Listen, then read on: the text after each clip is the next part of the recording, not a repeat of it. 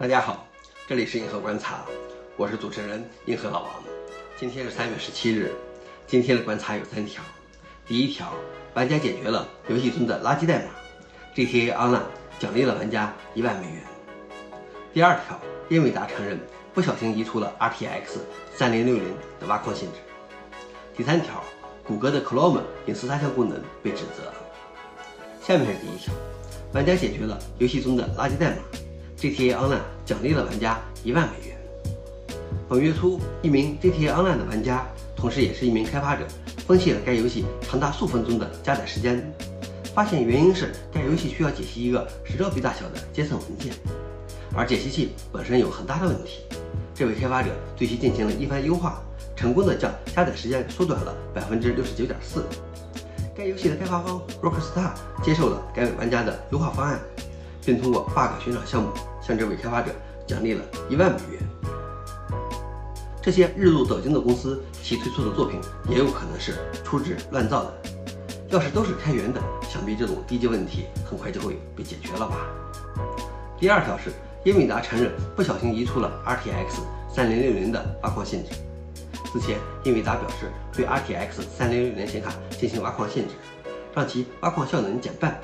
以确保 GeForce GPU 最终能落入到游戏玩家手中。然而，英伟达官方最近发布的470.05版本开发者驱动，居然移除了 RTX 3060的以太坊挖矿限制。英伟达表示，一款开发者驱动无意中集成了内部开发用的代码，可以在特定配置下移除 RTX 3060的哈希算法限制。目前该驱动已经被撤除，但是它已经扩散开来。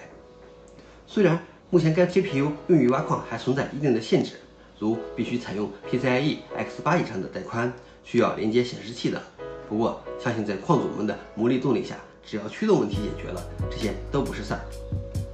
估计广大的游戏玩家又要失望了，毕竟花钱的动力是比不过挣钱的。最后一条是，谷歌的 Chrome 隐私插箱功能被指责。多年来，谷歌一直在逐步减少对追踪 Cookie 的使用。且于本月初宣布将不再建立替代系统来追踪外部用户。通过广泛的阻止 cookie 可能是一件好事。Firefox 和 Safari 等浏览器都已经做到了这点。然而，包括前沿电子基金会 EEF 在内的诸多批评者指出，这些努力其实相当自私。美国的监管机构称，谷歌正试图凭借隐私借口来隐匿自身的真实意图。即使有了隐私插箱，还是让自家的 Chrome 浏览器处于追踪和定位的更中心位置。